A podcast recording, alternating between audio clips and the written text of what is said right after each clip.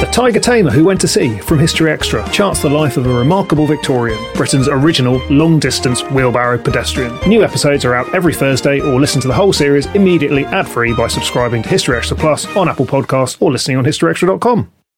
Apple Card is the perfect cashback rewards credit card. Earn up to 3% daily cash back on every purchase every day. Then grow it at 4.50% annual percentage yield when you open a savings account with Apple Card. Visit apple.co forward slash card calculator to see how much you can earn. Apple Card subject to credit approval. Savings available to Apple Card owners subject to eligibility. Savings accounts provided by Goldman Sachs Bank USA, member FDIC. Terms apply. First, the bad news. SAP Business AI won't help you generate cubist versions of your family's holiday photos. But it will help you understand which supplier is best to help you roll out your plant based packaging in Southeast Asia, or identify the training your junior project manager needs to rise up the ranks, and automate repetitive tasks while you focus on big innovations. So you can be ready for the next opportunity. Revolutionary technology, real world results. That's SAP Business AI. This episode is brought to you by Vital Farms. Isn't it bullshit to have to question where your food comes from? At Vital Farms, you can trace your pasture raised eggs all the way back to the source, the pasture. On the side of each pasture raised carton of eggs, you'll find the name of the farm where your eggs were laid. And when you look the farm up on their website, you'll get a peek at all the sunshine, fresh air, and open space the hens enjoy. Learn more and find out where to buy them at vitalfarms.com. Vital Farms, keeping it bullshit free. 10 years from today, Lisa Schneider will trade in her office job to become the leader of a pack of dogs. As the owner of her own dog rescue, that is. A second act made possible by the reskilling courses Lisa's taking now with AARP to help make sure her income lives as long as she does. And she can finally run with the big dogs and the small dogs who just think they're big dogs. That's why the younger you are, the more you need AARP. Learn more at aarp.org/skills.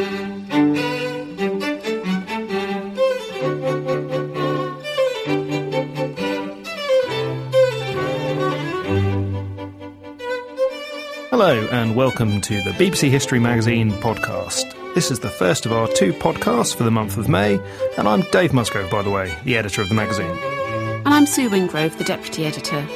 Coming up this month, I like to leave a little air of mystery about all things, including, you know, Sutton Hoo and who's in that grave. that was Angus Wainwright, National Trust archaeologist for Sutton Hoo, on what famously lies beneath a field in Suffolk. Engels was the one who really explored the inhumanity of capitalism in, a very physical sense. He was the one on the factory floor. And that was historian Tristram Hunt, who wants us to remember Friedrich Engels.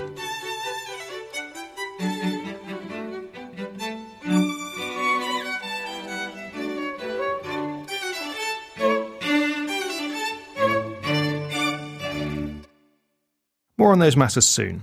But first, let me remind you that this podcast is produced by the team behind BBC History Magazine, which this month is an Anglo Saxon special. We've got Alex Burghart reviewing the story of Sutton Hoo, and Michael Wood telling us which year saw the making of England.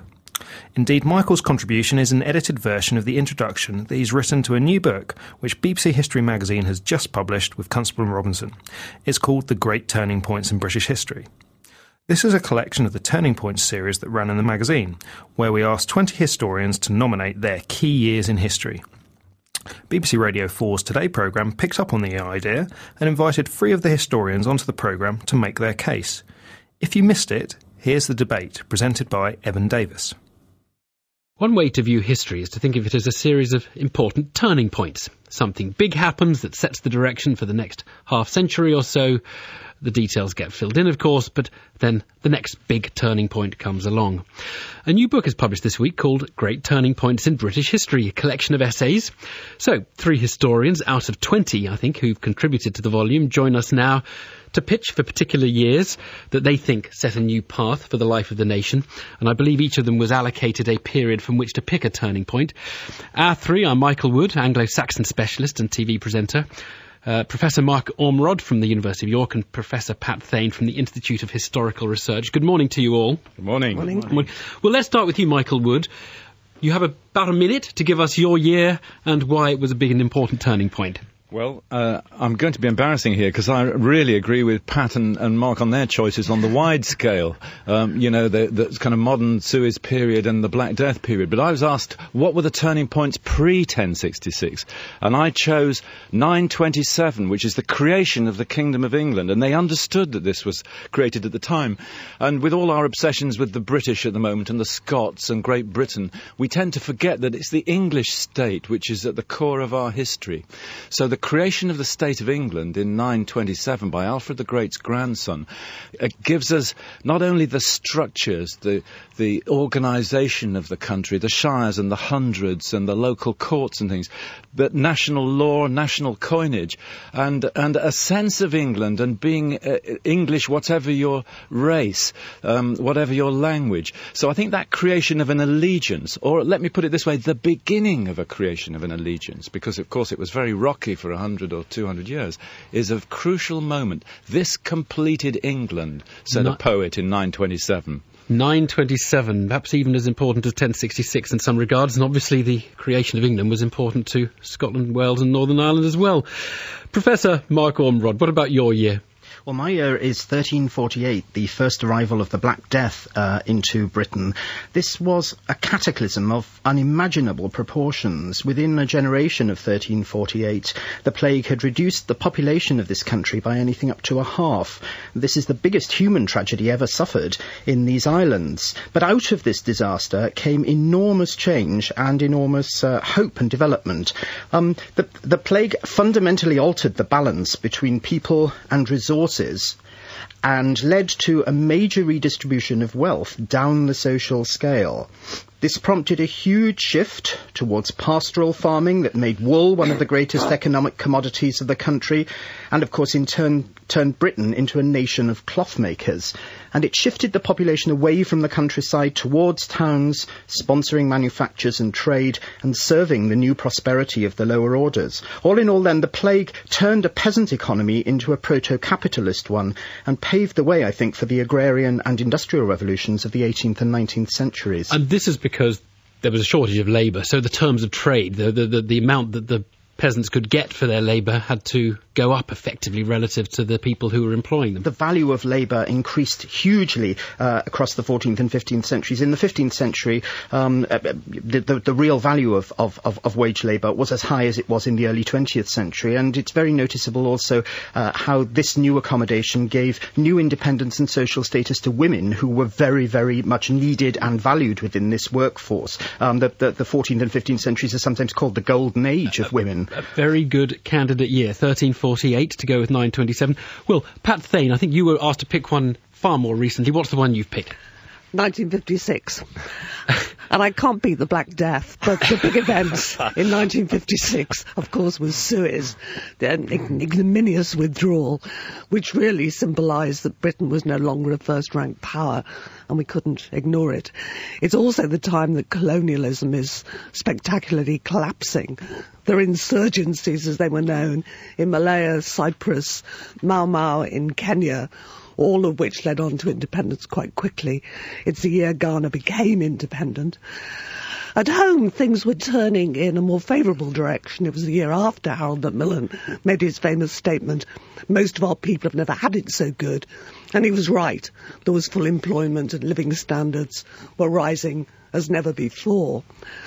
So, but, it, sorry. so it was the year really Britain stopped being a, an, an, empire and started being a nation, yeah. and that was a very significant turning point. But I'm just wondering whether 1956 was a turning point, or whether it was a year in which this had already turned, and this was actually just the year in which it became, if you like, symbolised or became yeah. obvious. I think that's certainly true. Um, I mean, the, the, Britain's relative weakness, a great power, been evident since the end of the war, and Suez just makes it very obvious to everybody. Colonialism been, had been crumbling since the end of the war, and of course India had independence in 1947, which was a big change. And similarly, living standards had been rising, owing a lot to the work of Attlee's post-war government. Well, it's uh, we've got three years there: 927, 1348, 1956. Michael Wood, did you um did you enjoy having to pick a year, or do you, historians find it all a bit facile? It just was- very briefly. No, no, it was absolutely great. I mean, I think you've hit on uh, an important thing here, which is some years uh, that have been chosen crystal a, uh, dem- demonstrate the crystallization of change, and some, like 1066, are actually Need to leave dramatic, dramatic breaks. Michael Wood, Michael Ormrod, Pat Thane, thank you. The Great Turning Points in British History, published by Constable and Robinson, is available from the BBC History bookstore for £6.29. And thanks to the Today programme for that. Thanks indeed to all of you who got back to me last month to tell me where you're listening from. It seems there's a lot of you downloading this from the US, Canada, Australia, and New Zealand. So thanks to everyone. BBC History Magazine is produced by BBC Magazines in the UK. It comes out monthly and you can get it delivered to you anywhere in the world. We'll give details of how to subscribe later on in the podcast. Now, as Dave said earlier, this month we have an Anglo Saxon theme to commemorate the 70th anniversary of the excavation of the amazing Anglo Saxon boat burial at Sutton Hoo. Dave spoke to Angus Wainwright, the National Trust archaeologist for the site, to find out what we know about this 7th century survival. Okay, so Angus, if I if I were to go down to Sutton Hoo tomorrow, what would I see there? Well, of course, the most important thing to, to look at down there is the site itself, which is um, a group of mounds uh, overlooking the estuary of the River Deben, which is uh, just by Woodbridge uh, in Suffolk. Um, but what the National Trust has provided for our, uh, for its visitors is um, a big exhibition which explains uh, the significance of Sutton Hoo and the Anglo-Saxons of the 7th century. Now, there's there's a number of mounds at Sutton Hoo, aren't they? Are, are they all thought to date to the seventh century? Often you find that uh, Anglo-Saxon cemeteries surround or use pre-existing cemeteries. So the Anglo-Saxons looked in, at the landscape and spotted mounds, maybe Bronze Age or Neolithic mounds, and used them to bury their own dead in and then establish their own uh, uh, mounds around them. And for a long time, that was thought to be the case at Sutton Hoo. But the excavations from the 1980s really showed that that was probably not the case. What we think actually happened was that there is actually another cemetery at Sutton Hoo, and that's one that was found during our developments there, which is a short distance away. And that one, in fact, does have a Bronze Age barrow in it. So we think what happened was that that, that was where the original Anglo-Saxon cemetery was founded, and then the the kings of, of East Anglia sort of moved out of that one and formed their own sort of royal burial ground, which is the famous one with the ship burial in it. Now, so Sutton Hoo today is a name that uh, many people would associate with exciting archaeology and, and really rich finds. 70 years ago, um, maybe not so many people would have heard of it. So, Angus, can you take us back to what was happening in 1939 at Sutton Hoo and how the uh, how the the, the, the the most amazing archaeological discovery was was made? Um, but you have to really sort of go back to 1937. Um, 1937, there was a sort of tea party or fete at, um, in Woodbridge, and the owner of the estate, Mrs. Pretty, uh, chatted to a local historian there, and they talked about these mounds on her estate, which nobody had really sort of noted noted particularly before before this. Um, and she got the idea that maybe it would be a good idea to excavate some of them. So the next year, she employed a chap called Basil Brown, who was a bit of a rarity really at that time. He was a professional excavator, and at that kind of date, really most people were academics who were involved in archaeology or amateurs, but he was a professional digger, mostly working for Ipswich Museum and Mrs. Pretty employed him to come and investigate the mounds, and he discovered that they weren't Bronze Age or prehistoric, they were indeed Anglo-Saxon, uh, which is fairly unusual, and in one of them was evidence of a ship burial, the, these were the iron uh, rivets which attached the timbers of the ship together. Um, this is ext- extremely rare. There's a, at that date, there was only one other known from England, and that was not very far away at Snape. This is a really Scandinavian type of burial ritual. Um, but unfortunately, it was clear that all the graves, all the mounds had been robbed, so he didn't find very much in the way of, of the objects which had been buried along with the people in them, just tiny little fragments.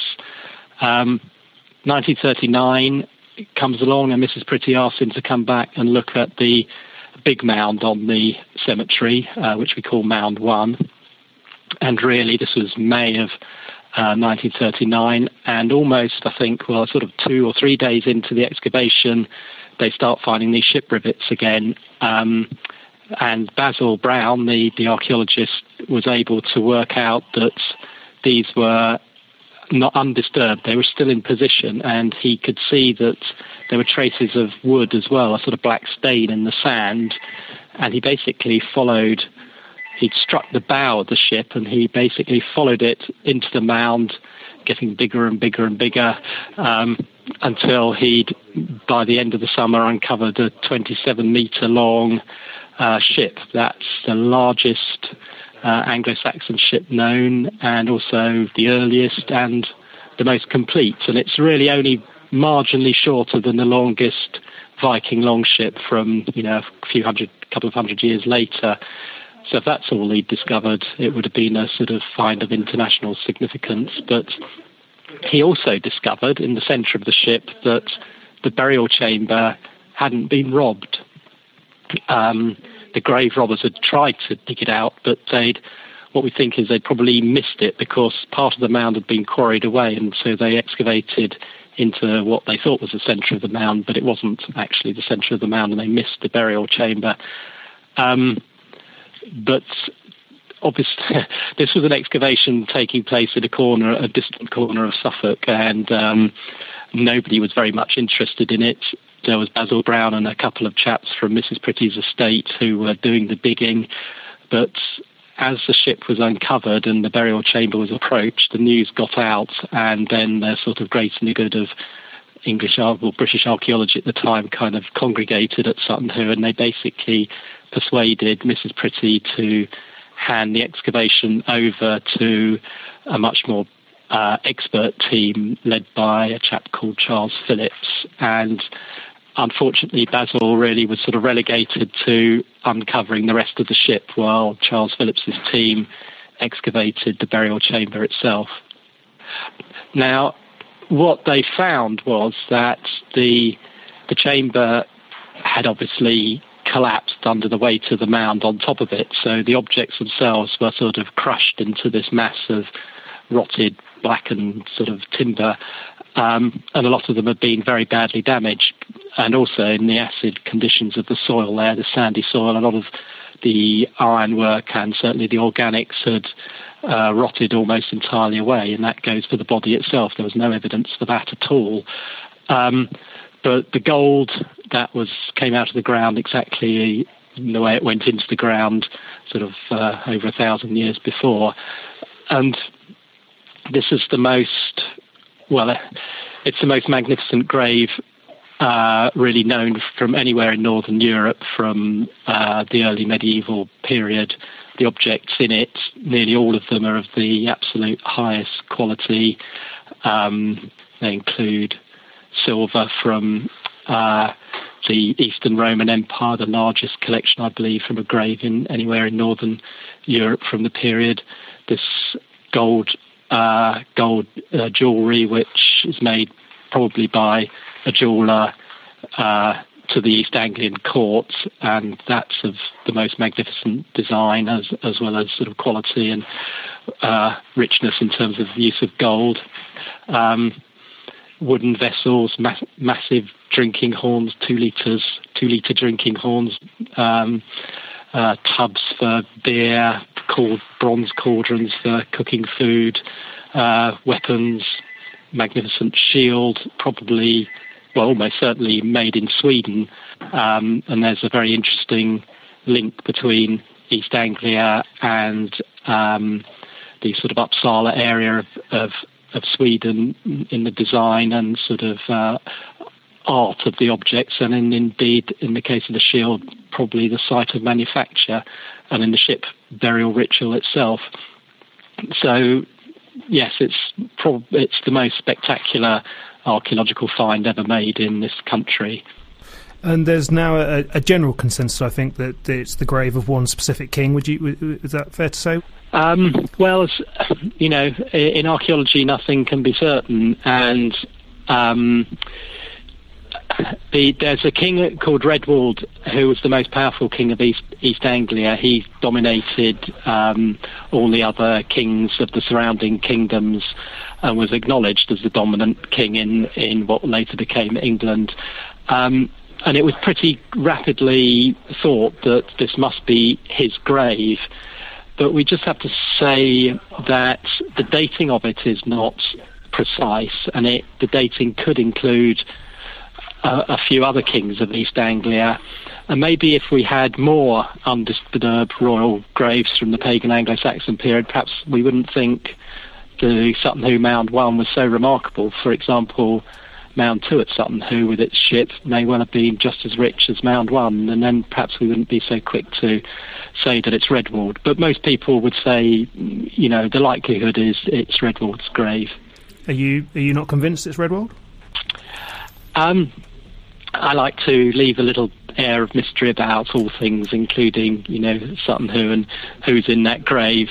Um, uh, but I think the, the likelihood is, but it, it, it, it could be, uh, it could be a number of other people. Just to be controversial, it could be maybe Sigebert, who was a, a fervidly uh, Christian king. Um, but actually, there's no uh, requirement of the church at that period to for people to be buried without grave goods. And it has been remarked that the body has no personal adornments like uh, rings and that sort of thing. So he could have been in his coffin with no um, adornment, but surrounded uh, with all this magnificence uh, in a in a sort of pagan style. That's a sort of controversial um, uh, kind of theory, which I wouldn't like to sort of propagate too much, but but it's an interesting idea. It just just shows that we mustn't be too quick to make these kind of assumptions.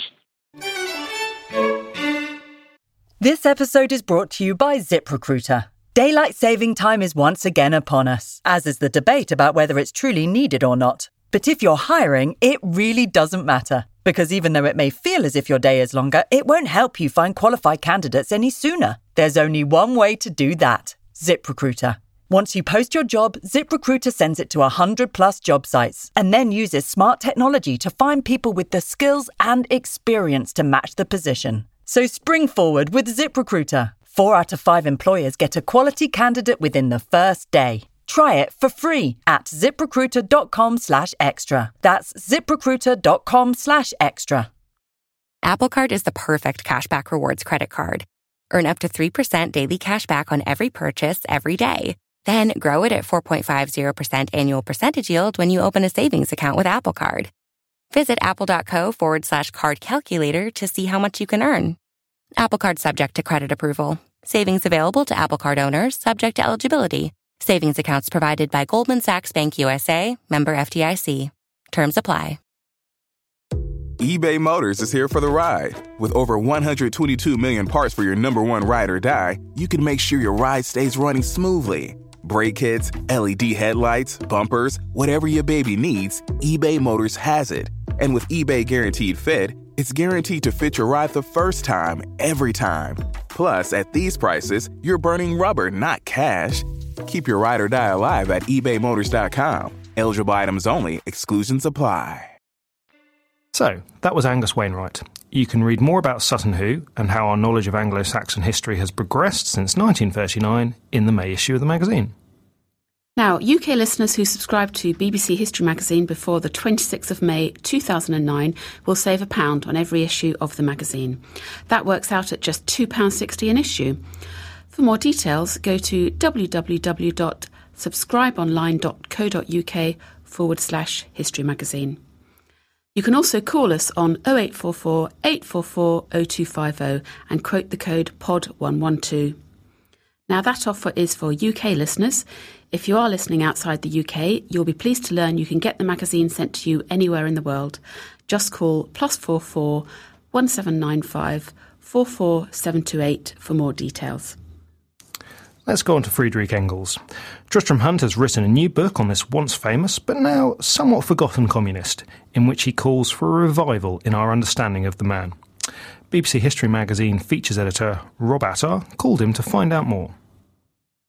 What has inspired you to write a book about Friedrich Engels? Well, I first came across Engels when I was a young boy at school. I had a very inspiring history teacher who took us through the condition of the working class in England. Engels is a great classic. I must have like 11 or 12, and I was always slightly mesmerised by then. And then I obviously came across Engels when I was working on the Victorian city and uh, Victorian civic pride, and again, Engels' accounts of Manchester in the 1840s and 50s. And I was sort of drawn to the character because it's one of this intense personal contradiction between the life he lived as a mill owner and member of the bourgeoisie, and then obviously his ideology as a revolutionary socialist. And so I did some more digging and found there wasn't quite the biography I needed, so I decided to write it myself.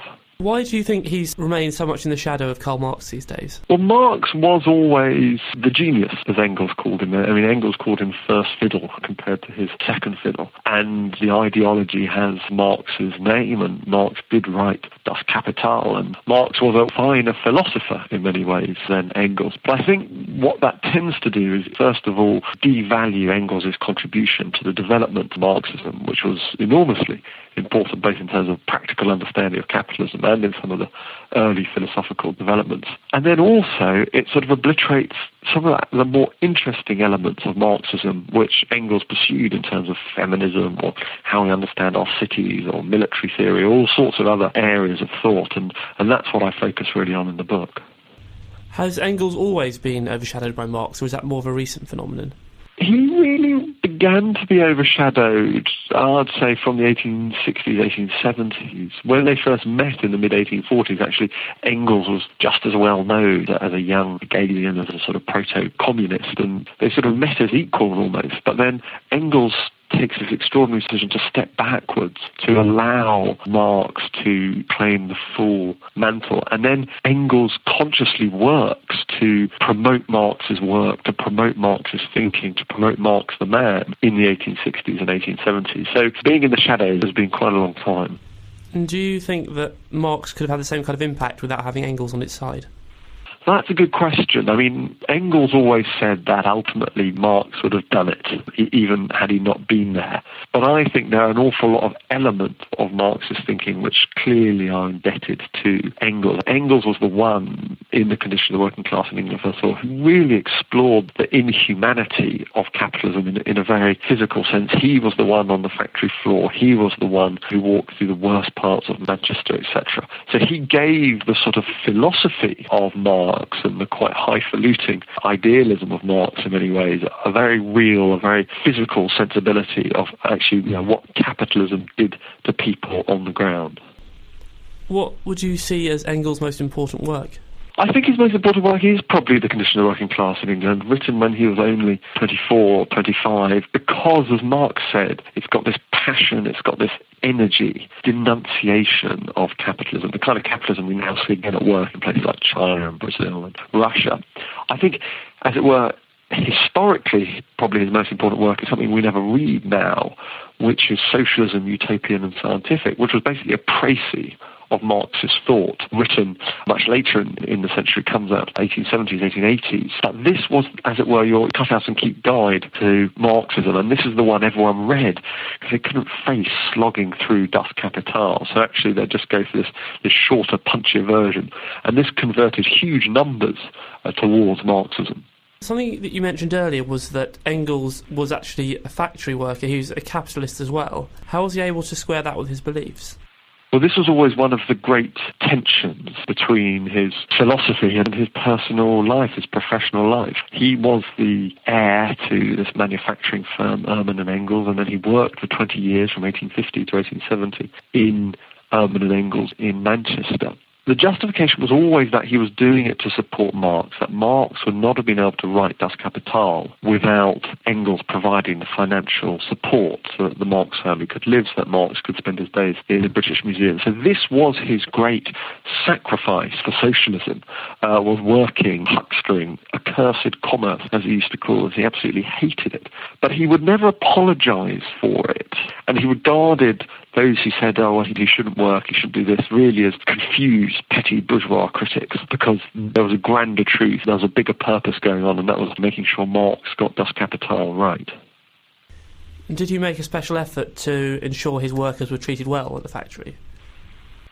The workers were not treated badly. I mean, there's nothing in the letters we see about Engels saying, oh, we have to improve, you know, the condition of the workers in the factories, because there's this interesting tension between actually the workers need to be immiserated in order to realize their class consciousness in order to march towards revolution, and uh, the humanity, the fact that this is the proletariat, and Engels should be about, in a sense, supporting the proletariat. But those we know, there were two mills. There was the Victoria Mill and the Bencliffe Mill. And evidence we have, particularly about the Bencliffe Mill, shows actually the workers there were, relative to other mill workers in Manchester, pretty well treated.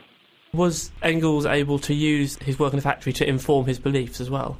Oh, absolutely, in terms of seeing how capitalism works. We have these extraordinary letters from Marx to Engels saying, Can you talk me through the depreciation of costs of machinery? Can you talk me through your payroll? Can you talk me through the exchange rate? All the sort of mechanics of capitalism are then fed back toward Marx to help him understand how capitalism works on the ground for the writing of Das Kapital. Many communist regimes in the 20th century cited Engels as an influence, but how closely would you say they really followed his views in their policies? I don't think Engels would sign off on many of the communist regimes, the state socialist regimes of the 20th century. You definitely have this appeal to Engels, and many came towards Marxism through Engels' writing. But if you look at communist parties, they become these very introverted, very orthodox, sect like movements in Russia under Lenin, in Ethiopia and East Germany. And actually, Engels, particularly towards the end of his life, was a far more pluralist thinker, was a far more open thinker. And I don't think would have appreciated the kind of totalizing idea of what communism came. The dialectical materialism which Stalin propagated was really a very long way from the sort of thinking Engels was about. There are certainly elements of Engelsian rhetoric and all the rest of it, but I, I think the kind of state socialism we saw, and remember Engels was the one about the withering away of the state and this leap from the kingdom of necessity to the kingdom of freedom, as he called it. Well, there wasn't much freedom, I don't think, in many of the state socialist movements in the 20th century. So has his reputation perhaps been unfairly damaged by his association with those regimes? Oh, I think so. And I think we've seen this extraordinary thing in recent years of Marx is increasingly celebrated as the great critic of capitalism, particularly in, in our current day and age, the one who really got to grips with the globalized, all-consuming nature of capitalism, whereas Engels is sort of left holding the bag for the 20th century regimes, and we can blame nasty old Engels for all those totalitarian regimes we don't like, whereas Marx was just a great, insightful critic of capitalism. And I think that sort of landing Engels that the baggage of that is slightly unfair. So, does Engels himself have any answers to the current economic problems we're going through? This is the thing. I mean, I think Marx and Engels are better on the critique than they are on the answers. I certainly think Engels is incredibly perceptive about the kind of red in tooth and claw capitalism we see at work in places like the BRIC nations, the Chinas, the Indias, the Russias, and the human costs of that capitalism, which you see in places like Shenzhen or Bangalore or whatever. I mean, Engels speaks to that very profoundly. In terms of post-capitalist settlement, I'm not a believer as it were. I don't think the solutions which Marx and Engels came up with were necessarily particularly credible. So I think it's a very insightful critique, but not necessarily a wholly convincing solution. Would he have seen some of the problems going on with today's global meltdown? Oh, absolutely. I mean, the instability of capitalism, sort of the ability of capitalism, as it were, to sort of eat itself, the destructive capacity of it, was very much in Engels' thinking. He was the one on the stock exchange floor in Manchester in the 1850s and 1860s who watched these great crashes, who reported on oversupply on the markets, followed by massive runs on shares, followed by cotton famines, all the rest of it. So the instability of capitalism, which is what we're witnessing at the moment, was something he was very, very familiar with. Finally, do you think it's time that Engels had a reappraisal then? Oh, absolutely. I mean, I think the great benefit now is we're 20 years on from the fall of the Berlin Wall, the kind of Leninist shadow which suffused the thinking of Marx and Engels in the 20th century is being lifted. So now we can return to their ideas in their context. And I think in terms of their critique of capitalism, in terms of their ideas about feminism, in terms of their ideas about of Darwinian thinking, all these very, very fruitful, very interesting ideas for the present. And then you also just have this extraordinary personal story of a man in the Victorian milieu, the man in mid-Victorian Manchester living this double life as a revolutionary communist and a good member of the Manchester bourgeoisie. You can read Tristram Hunt's feature in the May issue of the magazine. His book, The Frock Coated Communist, is published by Penguin on the 1st of May. And that brings us to the end of this podcast from BBC History magazine. For more on these topics, plus all our other features, do look out for the May issue. You might also want to check out our website. There you'll be able to subscribe to the magazine, buy recommended history books through our BBC History Bookstore, or download previous podcasts. The address is www.bbchistorymagazine.com. Thanks for listening. Uh, do look out for part two of this month's podcast, which will feature a Nazi murderer story and take a look inside a Tudor diary. Before we go, as ever, you can email me at davemusgrove at bbcmagazinesbristol.com, Twitter at me at www.twitter.com forward slash BBC History Mag, or even better, sign up to be a member of our readers panel to really tell me what you think about the podcast and magazine. It's easy to become a panelist. Just go to http colon forward slash forward slash panel.bbcmagazines.com and follow the instructions.